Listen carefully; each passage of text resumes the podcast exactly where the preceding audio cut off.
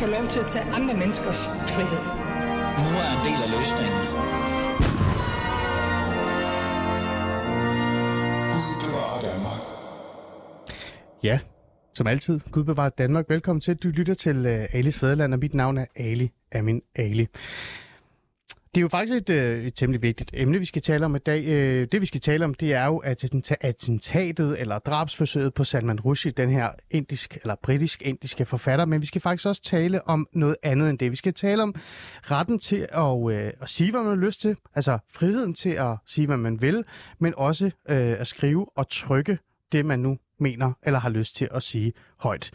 Det er det, vi kommer til at have fokus på i dagens program af Alis Fædreland, og det bliver sådan en god 2 runder, hvor vi starter med at snakke om manden, Salman Rushdie, attentatet på det, og hvad er det egentlig for en rolle, han har haft i al den tid, der nu har været fokus på ham. Og i anden runde kommer vi så til at gå lidt mere ned i den her reelle snak omkring, hvad det nu er. Den britiske-indiske forfatter, lad mig lige komme med en kort forklaring på, hvem han nu er. Salman Rushdie blev jo i fredags angrebet på en scene i New York, hvor han optrådte til en forelæsning. Selvom Rushdie har skrevet flere bøger, så er det bogen De Sataniske Vers, som de fleste kender ham for. I hvert fald dem uden for den kendskab, der nu er omkring litteratur, vil man jo så sige. Bogen skabte heftig debat, den udkom i 1988, og efterfølgende blev den fordømt af præstestyret i Iran i 1989 som blasfemisk. På baggrund af bogen blev der udstedt en fatwa, det får vi nok at vide lige om lidt, hvad er i virkeligheden, jeg har en person, der godt kan sige lidt mere om det, der sagde, at Rushdie teknisk set skulle dræbes. Grunden til det, ja, det kan man jo være lidt fræk og lidt moderne og identitetspolitisk-agtigt, det er at sige, han havde jo teknisk set krænket og vaneret Allah i Iran, og hvad man næsten kunne pege på eller komme i nærheden af. I dag i programmet vil jeg så forsøge at stille 2 simple spørgsmål. Hvilken betydning har Salman Rushdie egentlig haft, og findes der emner, som vi ikke tør skrive om eller publicere? Det er det, vi skal gøre, og det bliver meget nemt, tænker jeg, og så alligevel ikke. Og I kan deltage i debatten. I kan skrive ind på 92 45 99 45, 92 45 99 45, og deltage i samtalen. I kan også stille spørgsmål til min panel. Og måske endda også skrive ind om, hvad jeres oplevelser, eller jeres historie, eller andet omkring Salman Rushdie. Altså, har det overhovedet haft en effekt for jer? Har det haft en mening for jer? Skriv ind til os, og så er I med i programmet. Men lad os komme i gang med samtalen.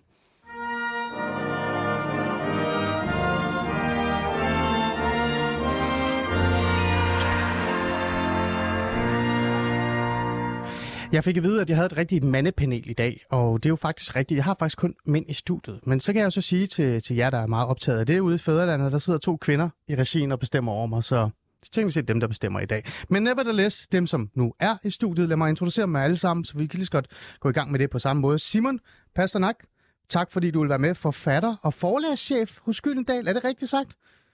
Ja, godt. Jeg var lidt i tvivl, jeg skulle bare lige være helt sikker. Så har jeg Jakob Mchangama.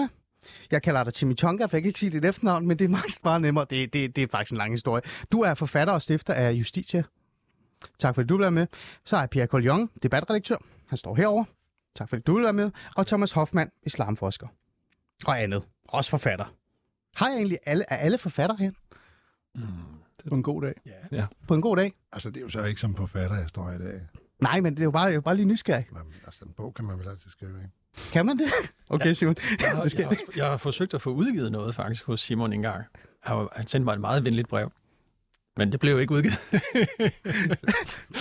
det lyder som et helt program i sig selv, Simon. Du står og rødmer lidt derovre. Nå, men ved nevertheless, så er det jo reelt set det, der snakker om. Men jeg synes faktisk, det er relevant og vigtigt at høre det der med, om man der faktisk er forfattere i studiet. For det er jo netop det, vi kommer til at handle om, altså til at i hvert fald tage afsat i. Den britiske-indiske forfatter Salman Rushdie. Mange af os kender os, og mange af os har også lagt mærke til, hvad der er sket de sidste par dage. Så jeg tænker bare, i stedet for at dvæle så meget i det, så lad os bare komme ind i snakken omkring, hvornår vi først egentlig faldt over Salman Rushdie. Simon, jeg vil gerne starte med dig. Hvornår faldt du over Salman Rushdie? Jamen altså, jeg er født i 71, og det her var jo så i 88, 89, så jeg synes jo, at han altid har været der.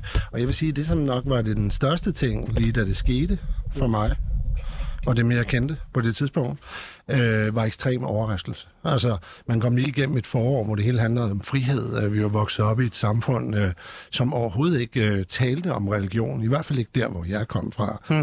Og så pludselig, så var der det her helt absurde volds... og et mærkeligt ord, og hvad hvad betyder det? Og en religiøs bandbulle og sådan noget. Det var som om, at det var sådan helt andre regler, som var helt fjern fra det, vi ellers talte om, og den måde verden var på. Mm. Så derfor så vil jeg sige, at da det skete, så blev reglerne bare nogle andre end dem, jeg troede, det var. Okay. Og sådan har det måske været siden. Mm. Jeg har et lille opfølgende spørgsmål i forhold til det her med det, du nævner her.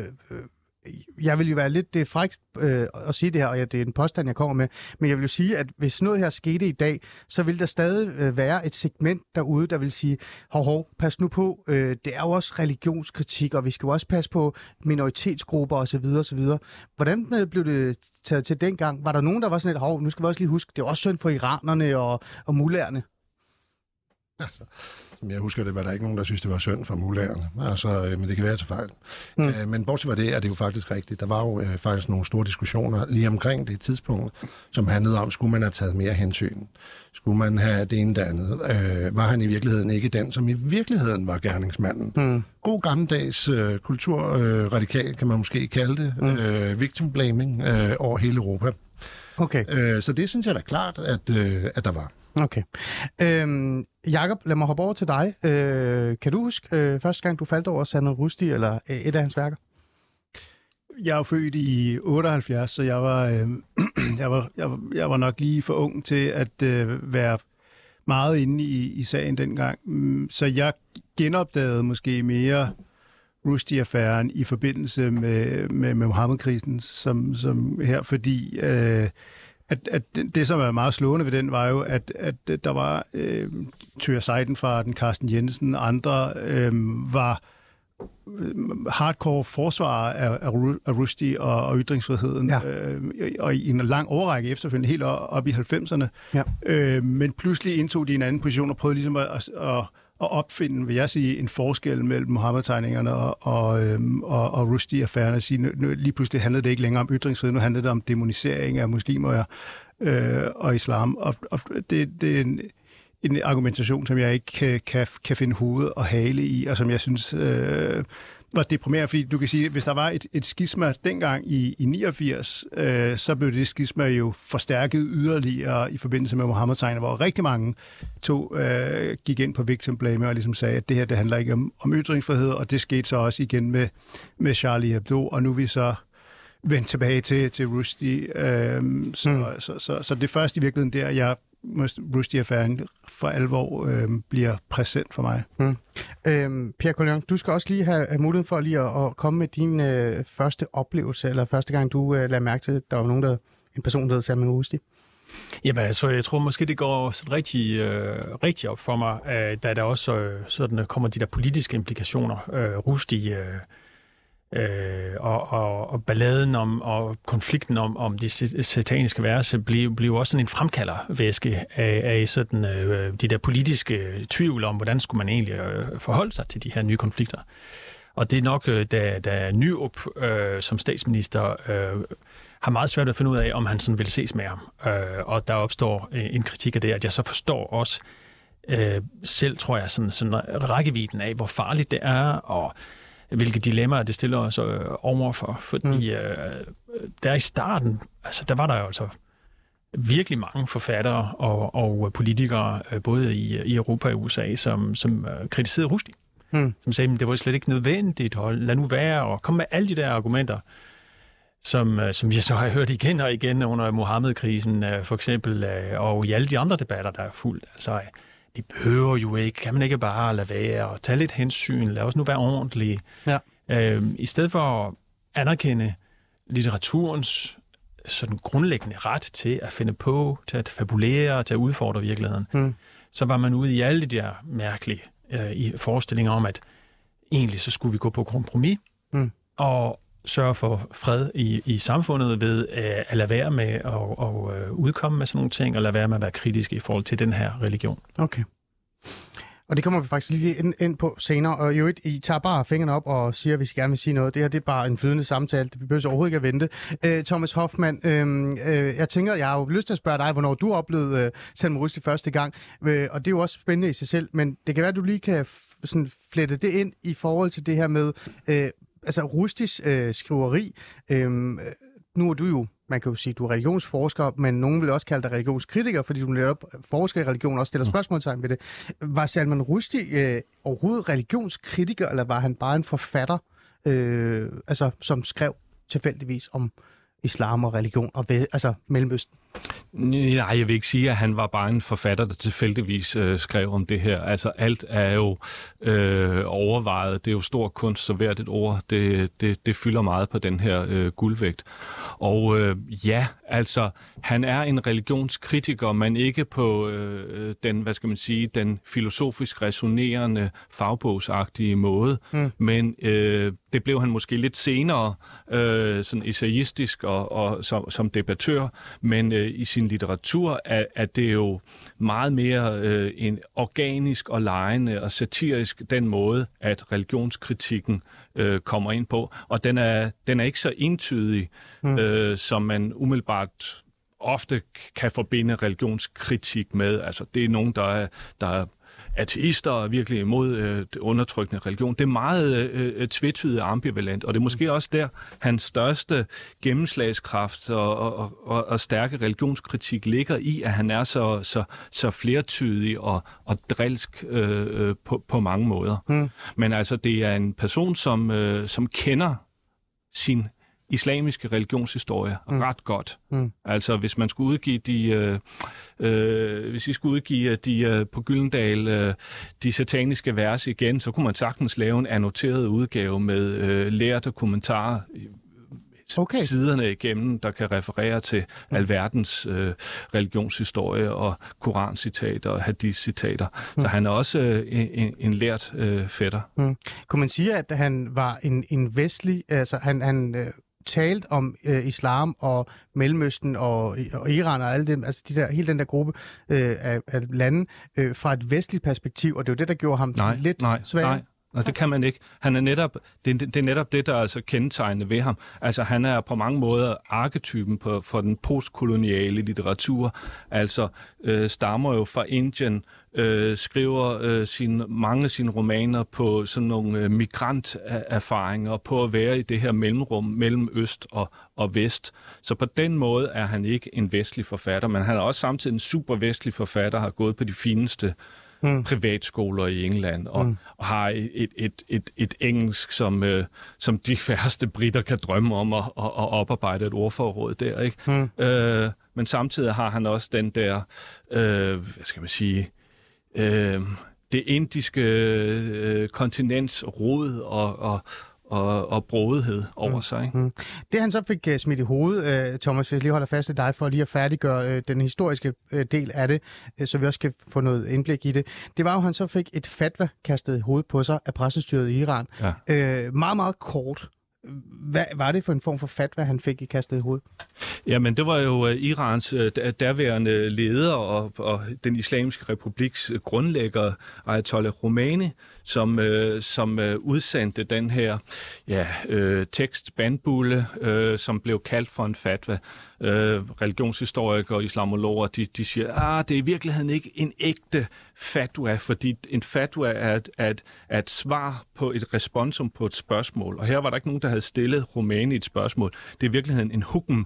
Det er en dom, som han udsender. Og den dom var jo så i de facto en dødsdom. Men det en af de ting, som jeg synes er vigtigt, fordi man kan let komme til at fokusere enormt meget på Khomeini og Irans rolle, det er jo, at dødstruslerne og bogafbrændingerne skete jo allerede i England godt stykke tid før, hvor der var de her trusler mod ham fra det muslimske samfunds side. Så det Khomeini gør, han griber bolden, han hopper på bandwagonen, og så laver han udenrigspolitik eller global politik på det her. Og fordi han var så vigtig, så fik det selvfølgelig en særlig tyngde. Ja. Og det er derfor netop, det er faktisk grunden til, at jeg spørger dig, det er jo for at få et indblik i, om det var Khomeini og Iran, der startede den her kritik og den her dødsdom og så videre på Salman Rushdie, eller det allerede fra start blev mødt kritisk af en stor gruppe af muslimer, med i hvert fald kulturbaggrund omkring islam eller hvad nu det er. Og du siger, det er det sidste. Det var der altid allerede, han havde sagt, og det kan jo med vores danske erfaringer, kan det jo godt bringe visse mindelser om Mohammed-krisen, som jo også startede lidt på, havde samme forløbsagtige karakterer. Det var jo faktisk sådan, at allerede i 88, hvor bogen udkommer, der er der kæmpe ballade i Pakistan. 5 mennesker bliver dræbt, da en folkemængde demonstrerer uden for et kulturcenter, et amerikansk kulturcenter, så der var allerede gang i gaden før fatwaen, og også i sunnimuslimske lande, så det er jo ikke kun Iran. Ja, og det bringer mig jo her til det sidste, vi lige skal svinge forbi, som faktisk er dig, Jakob. Du skrev jo en kommentar i Weekendavisen, hvor du også bare ærligt sagde, at du var lidt overrasket over, der gik 33 år, før en fanatiker fik ramt på den britiske indiske forfatter af De Sataniske Vers. Hvad mente du med det her med, at det jo sådan lidt, der gik så lang tid? Ja, men der var jo en meget alvorlig kampagne. Vi skal huske på, at der har været et langt og blodigt efterspil, så vi har den japanske oversætter af De Sataniske Vers blev stukket ihjel, den italienske blev stukket, overlevede William Nygård, norsk forlægger, blev skudt og var meget tæt på at dø, og så havde vi et angreb på en gruppe alevitter i Tyrkiet, sådan et ofte forfulgt muslimsk mindretal, og en af de mest prominente var en, som havde oversat og udgivet dele af Det Sataniske Vers, og der er 37 mennesker, der simpelthen brænder inde på det her hotel. Så derfor kan man sige, det er overraskende, også når man tænker på senere begivenheder, altså Charlie Hebdo, da de i solidaritet med Jyllands-Posten genoptrykker Mohammed-tegninger og ligesom fortsætter en fransk sekulær tradition for blasfemi. Så bliver de først brandbombe i 2011, og så i 2015 falder den ultimative straf ved, at 12 mennesker bliver slået ihjel. Samuel Paty bliver slået ihjel. Så man kan sige, at på den måde har Rushdie i meget lang tid undgået. Selvfølgelig har han også levet med i en lang tid levet med ekstreme forholdsregler, men da han flytter til USA, der lever han jo sådan et relativt normalt liv, uden de former for sikkerhedsforanstaltninger, som en Flemming Rose for eksempel i Danmark stadig lever med. Så derfor kan man sige, at det var overraskende, at der skulle gå så lang tid. Ja, Thomas Kort? Jamen, det var bare lige for at følge op på Jakobs overraskelse, ikke? Altså, der ligger jo også en nærmest morbid pointe i, at der skal gå så lang tid, fordi pointen, den bliver jo så, eller lærestregen bliver jo så, at samfundet ikke glemmer. Det er ligesom pointen. Der kan gå lang tid, men vi glemmer ikke. Og det svarer faktisk til nogle af de ting, som bliver gennemgået i De Sataniske Vers-romanen, ikke? Der er også en digter, som har lavet smedevers om Mohammed, og så Mohammed er væk i mange år, så vender han tilbage, og så bliver digteren meget bange for at blive slået ihjel. Fordi Mohammed, eller Mahund, som han hedder i romanen, ikke glemmer. Og det er præcis sådan, som religionshistorien også har det, eller den islamiske religionshistorie fortæller. Ja, altså en af de ting, jeg bare lige siger kort her, før vi går videre til selve emnet, det næste emne, vi skal tale om, det var, at jeg var også overrasket, Jakob, men jeg var overrasket på den måde, at jeg blev mindet om netop det her med, at man glemmer ikke, altså islamister glemmer ikke, eller den her gruppe, som kommer med den her idéer eller tanker omkring, at religion skal ikke kritiseres, det er ikke nogen, der glemmer, og det er noget, man skal bare være bevidst omkring. Det var bare lige også, det var bare lige for at få den med. Men lad os gå i gang med at tale om præcis det, jeg så synes, der er allervigtigst, og det er ikke, fordi det ikke er vigtigt at tale om mentatet, men det er det her med, er der så nogle emner, som stadig er svære at tale om, og det kan både være religion, det kan også være noget andet. Det, lad os bare tage den snak nu.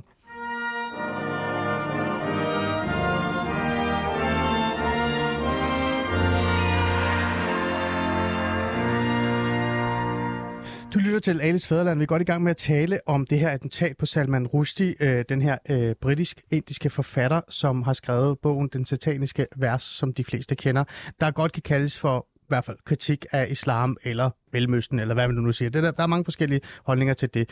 Det endte jo med, at han fik en fatwa kastet i hovedet, og ja, nu kan vi jo så høre, at der kom et angreb på ham. Men det er jo ikke kun ham, det skal handle om i dag. Det skal også handle om det, som jeg synes, der er allervigtigst, og det er det, vi skal tage fat i resten af programmet i dag, det er friheden til at skrive, eller trykke, eller sige, hvad man har lyst til.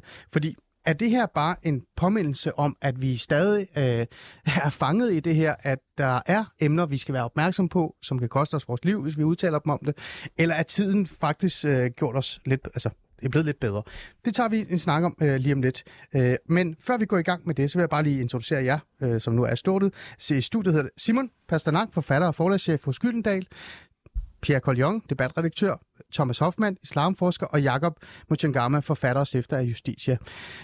Og til jer lytter, skriv endelig ind, hvis I har nogle spørgsmål. I er velkommen til det. I kan også stille os en masse spørgsmål. I kan også bare kritisere os og svine os til. Det skal der være plads til i Fædrelandet, for der er jo nemlig ytringsfrihed. Men før vi går i gang med den her snak, så vil jeg gerne lige spille et klip. Og nu slukker jeg for alle vores mikrofoner. Det er skønt, så I kan høre på mig. Fordi det er nemmere, så kan I høre, hvad der bliver sagt. Det gør jeg lige, og så kan I alle sammen lige lytte efter. Bør jeg tage den der på.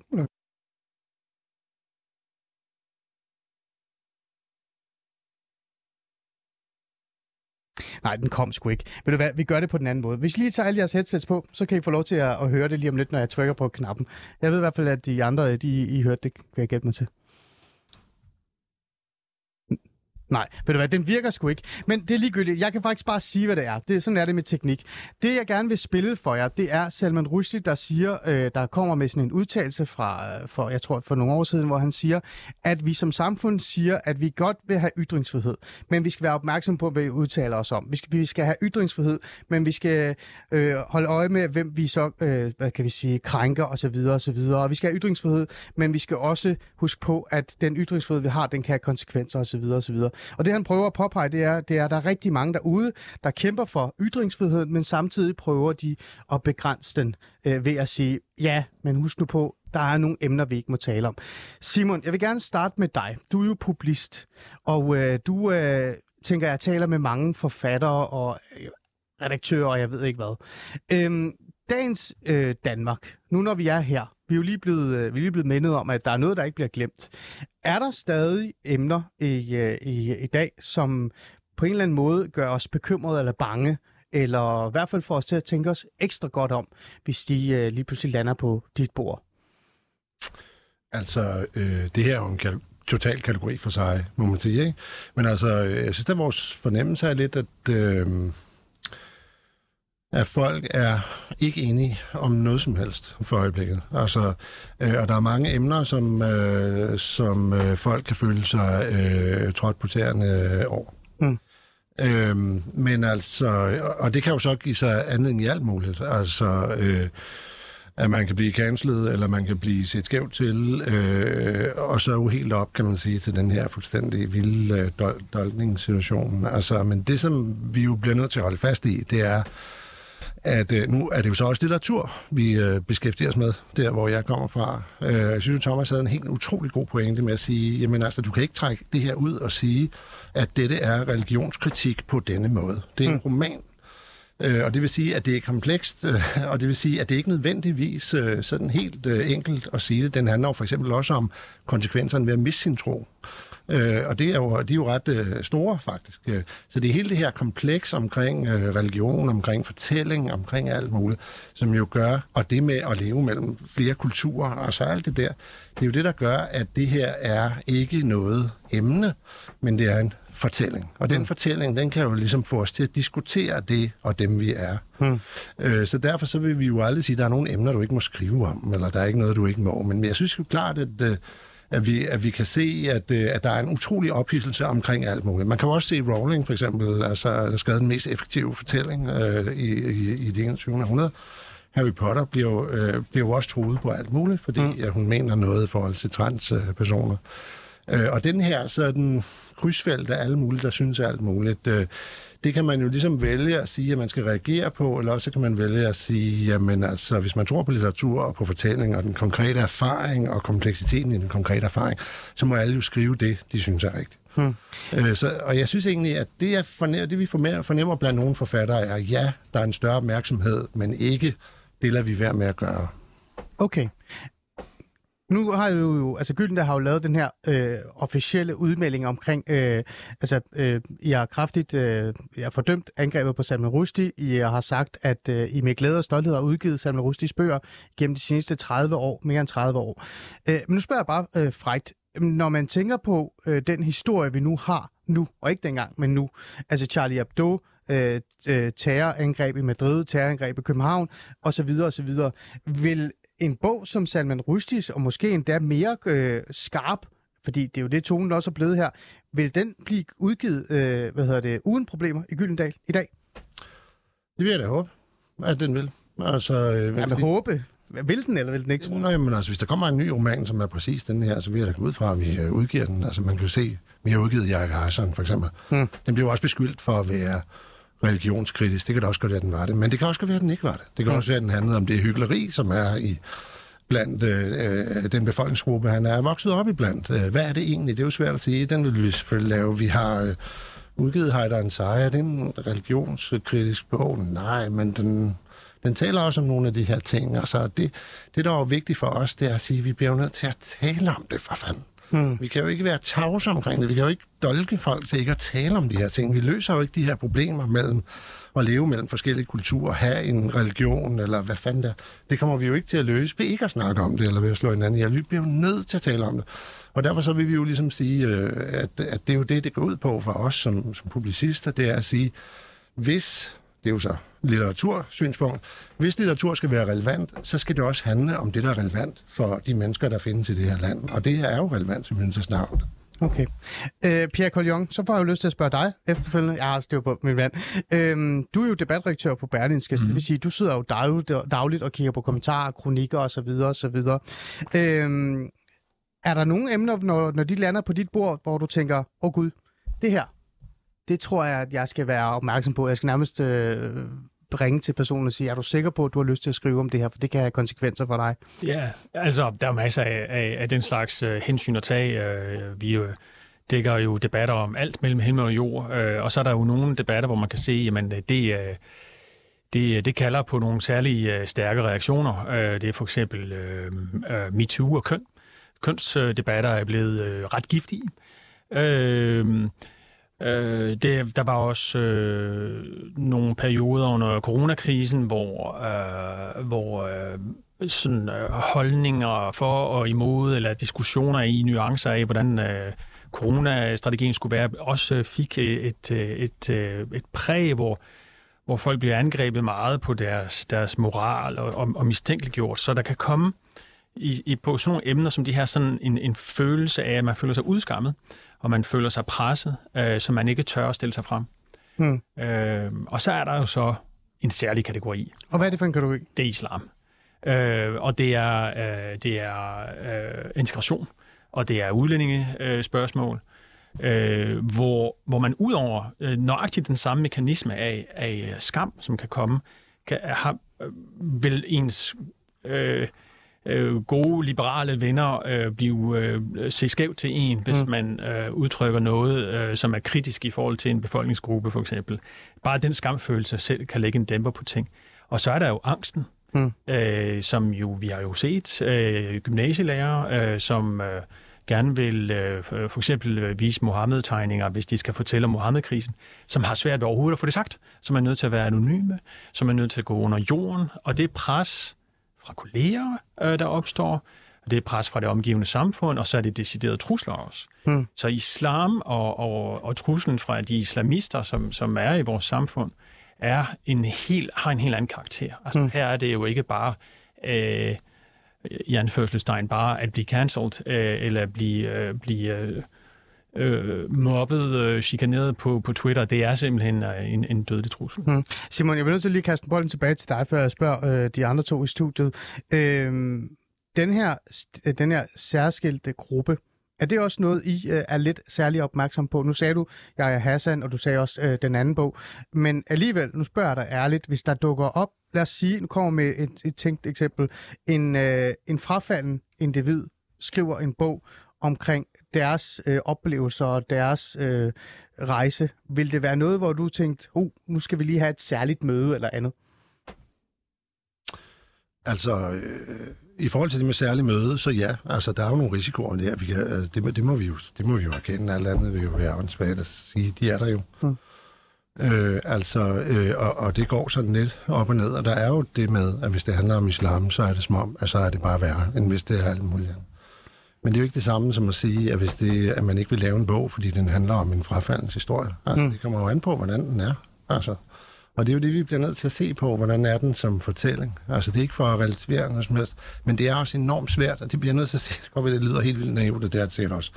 Jeg synes, det er meget svært at regne ud, hvad folk bliver krænket over. Helt altså, fordi jeg synes, at der ligesom er kommet et vredesniveau med de sociale medier, altså, hvor det er fuldstændig umuligt at forstå, hvad det er, folk snakker om. Altså, og da jeg tror bare, at det må man jo prøve at gå sådan nogenlunde sin egen vej, og gå forfatterens vej, og så finde ud af, jamen altså, den her historie har en sandhed, og den sandhed, den kan jo udtrykke sig på alle mulige måder, men vi må gå efter den. Vi kan jo ikke regne, vi kan jo ikke vide, hvad folk mener, fordi de er altid sure. Hmm. Okay. Jakob, du har jo skrevet en bog om freedom of speech. Bare lige, hvad er det, den hedder? Sådan, det er stedet præcis, så alle kan gå ud og købe den i morgen. Free speech, a history from Socrates to social media. Så. Præcis. Og det er jo sådan lidt en historie om retten til at ytre sig, osv. osv. Jeg vil jo gerne se, om der er nogle andre tendenser, eller nogle temaer, lige nu i hvert fald, det moderne. Er der nogle andre temaer, som på en eller anden måde nærmest kalder en mini-fatwa over sig, hvis man skriver om det, når du kigger globalt ud? Det kommer meget an på, hvilket samfund du er i.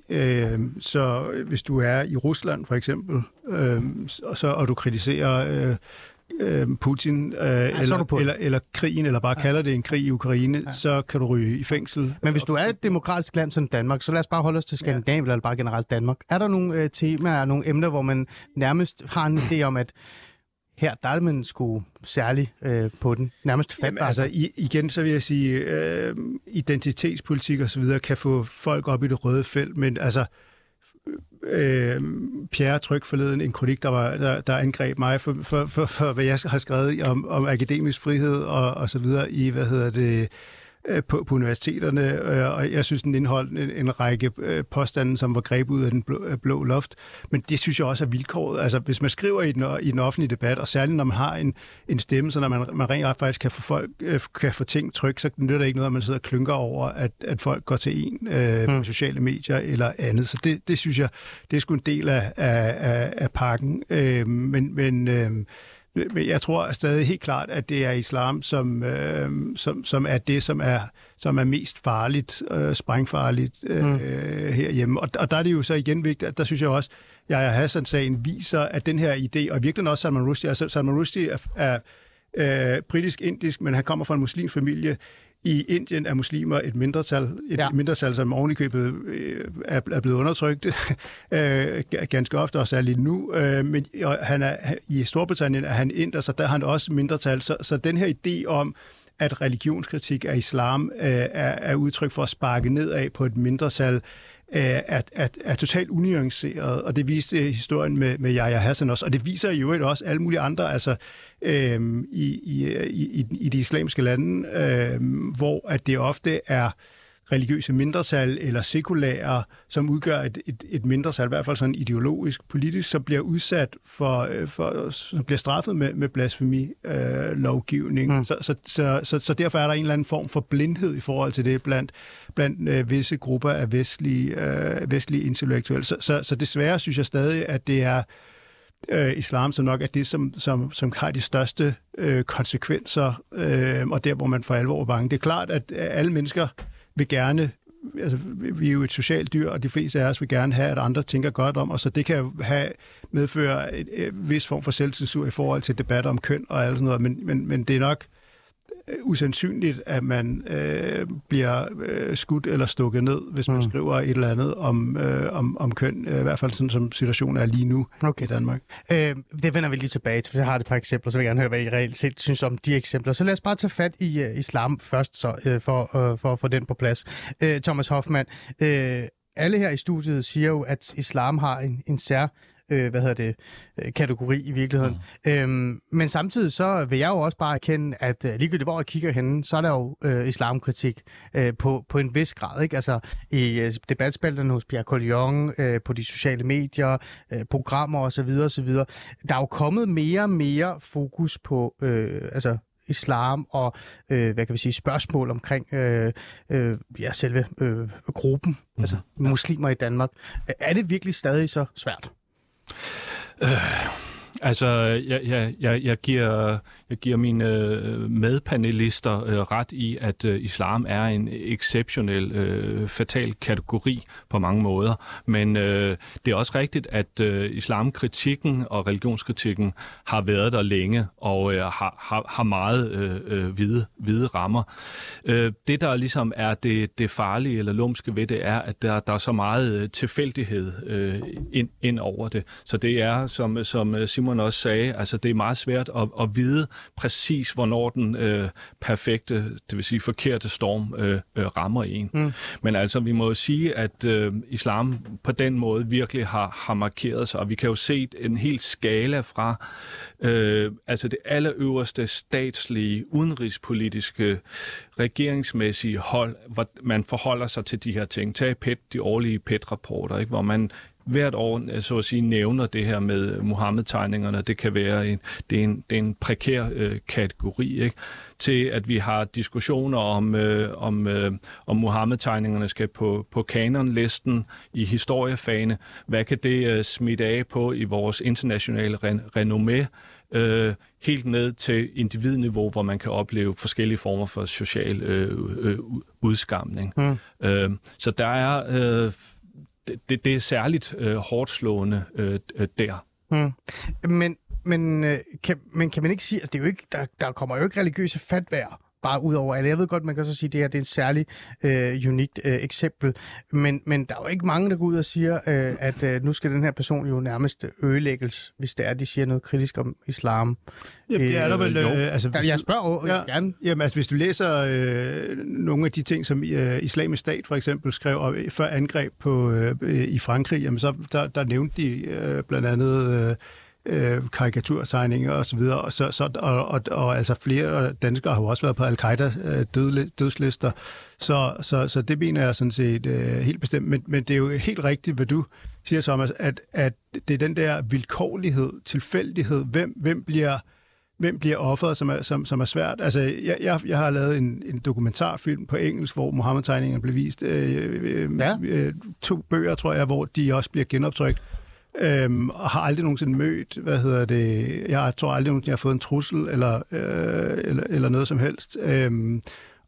Men det kan jo selvfølgelig være, at det bliver taget ud af kontekst en eller anden dag, og så ved man ikke, hvor man står, og så lige pludselig er ens liv vendt på hovedet. Det er jo klart, at det vil jo nok få mange til ligesom at tænke sig om, hvorvidt at det er værd at gøre det. Fordi en ting er, at du risikerer at blive udsat for en shitstorm på sociale medier, det plejer at gå over af sig selv igen, men hvis du lige pludselig finder dig på al-Qaida eller Islamisk Stat eller en eller anden terrororganisations dødsliste, jamen, så er det virkelig alvor, ikke? Mm.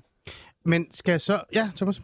Jamen, jeg vil bare sige, nu vi har Gyldendal og kunstens mand med i studiet her, altså jeg tror også, der er en særlig forskel på.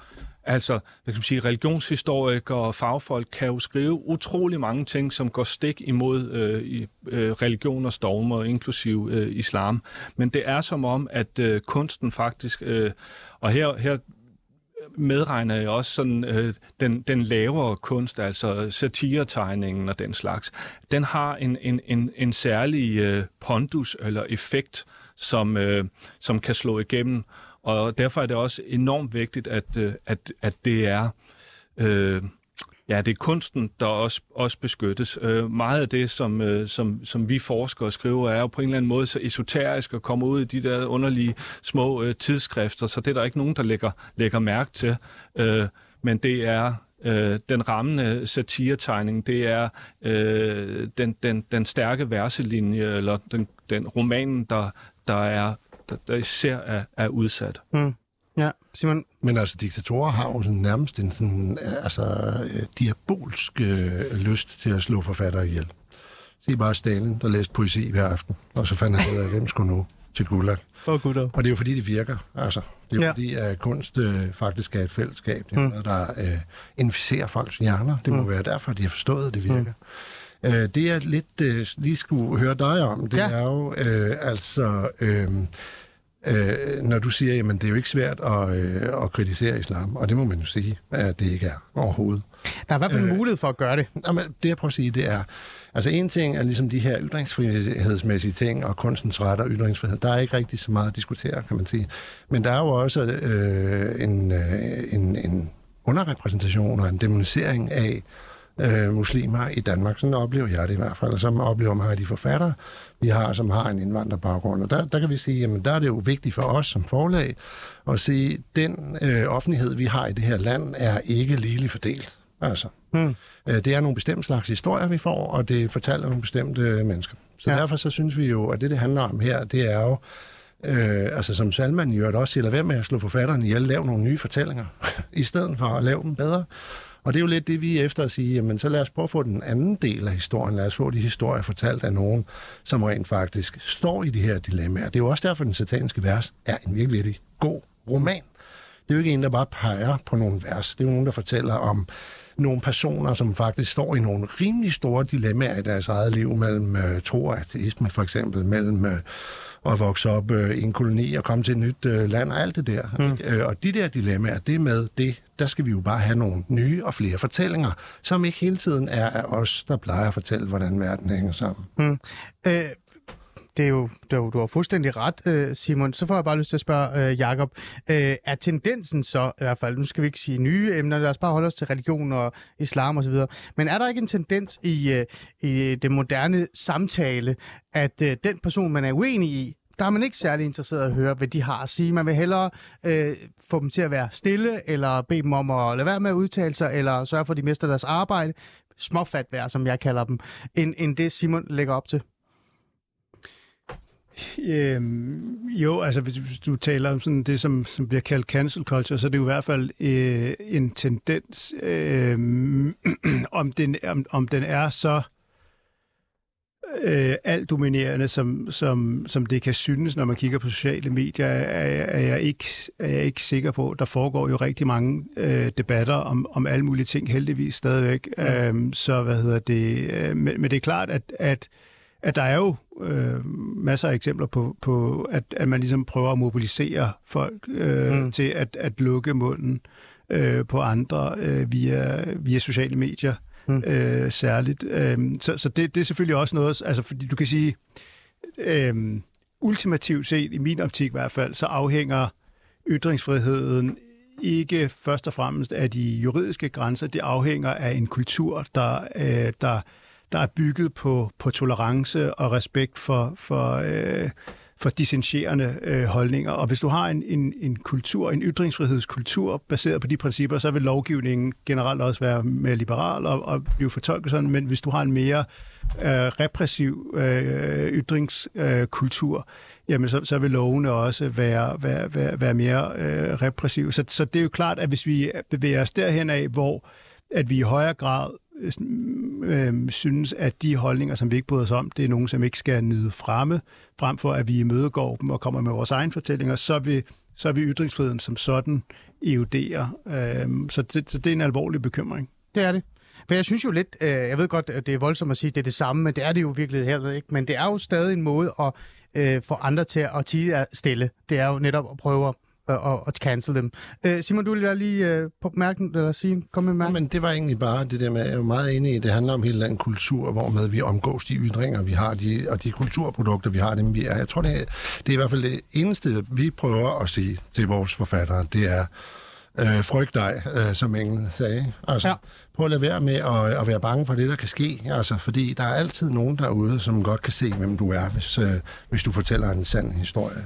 Så frem for ikke at sige noget af frygt for alle dem, som synes, du er en idiot, eller som går efter noget andet, så fortæl til dem, som også interesserer sig i dig som en menneske, som fortæller. Jeg tror, at det vigtigste, det er ikke at være bange. Altså simpelthen uanset, hvor du kommer fra, om du så er et eller andet sted i kønsdebatten, eller et eller andet sted i starten, kom med det. Altså, fordi jeg tror, vi dør som ligesom kultur, som levende kultur, hvor vi kan tale med hinanden, og hvor vi kan udveksle historier, hvis vi er bange. Du havde en kort bemærkning. Ja, altså, det er, altså hele det her nutidige fænomen med wokeisme og social justice og den slags, er jo på mange måder et fremskridt, altså at man bliver mere bevidst om, at der kan være underprivilegerede folk, handicappede, seksuelle minoriteter, altså, hvor vi skal have et mere præcist sprog. Men det er også dybt problematisk, når wokismen ligesom bliver den revolution, der æder sine egne børn og fordømmer enhver, som ikke lige har lært det her enormt komplekse sprogbrug med alle mulige betegnelser. Der skal der ligesom være, vi skal bevæge os måske derhen, at vi er mere opmærksomme og sensitive og kan sætte os ind i andre sted, men det skal heller ikke være sådan, at det ligesom bliver at der kommer et talepoliti for dem, der ikke lige har lært alle koderne og nuancerne. Altså, jeg synes jo ærligt talt, at det, igen, det skal vi virkelig passe på, folk bliver rigtig sure på, hvis jeg siger sådan her. Jeg siger jo ikke, at Salman Rushdies situation og kritikken af islam og fatwa er præcis det samme, som hvis du bevæger dig i den identitetspolitiske debat, eller også bare nogle andre debatter i bund og grund, som fylder rigtig meget. Jeg synes bare, at man kan se, at der er nogle tendenser til, at når minoriteter, som på en eller anden måde føler sig stødt, så kan de påkalde sig en form for minifatwa over et menneske, og så kræve, at den person skal enten udskammes, eller ties stille, eller man skal gå efter deres job og sådan noget. Det synes jeg er meget relevant også at tale om, når man nu tænker, at det her det har været et fokuspunkt, vi har haft længe. Islam og islamkritik, og hvad konsekvenserne er af det.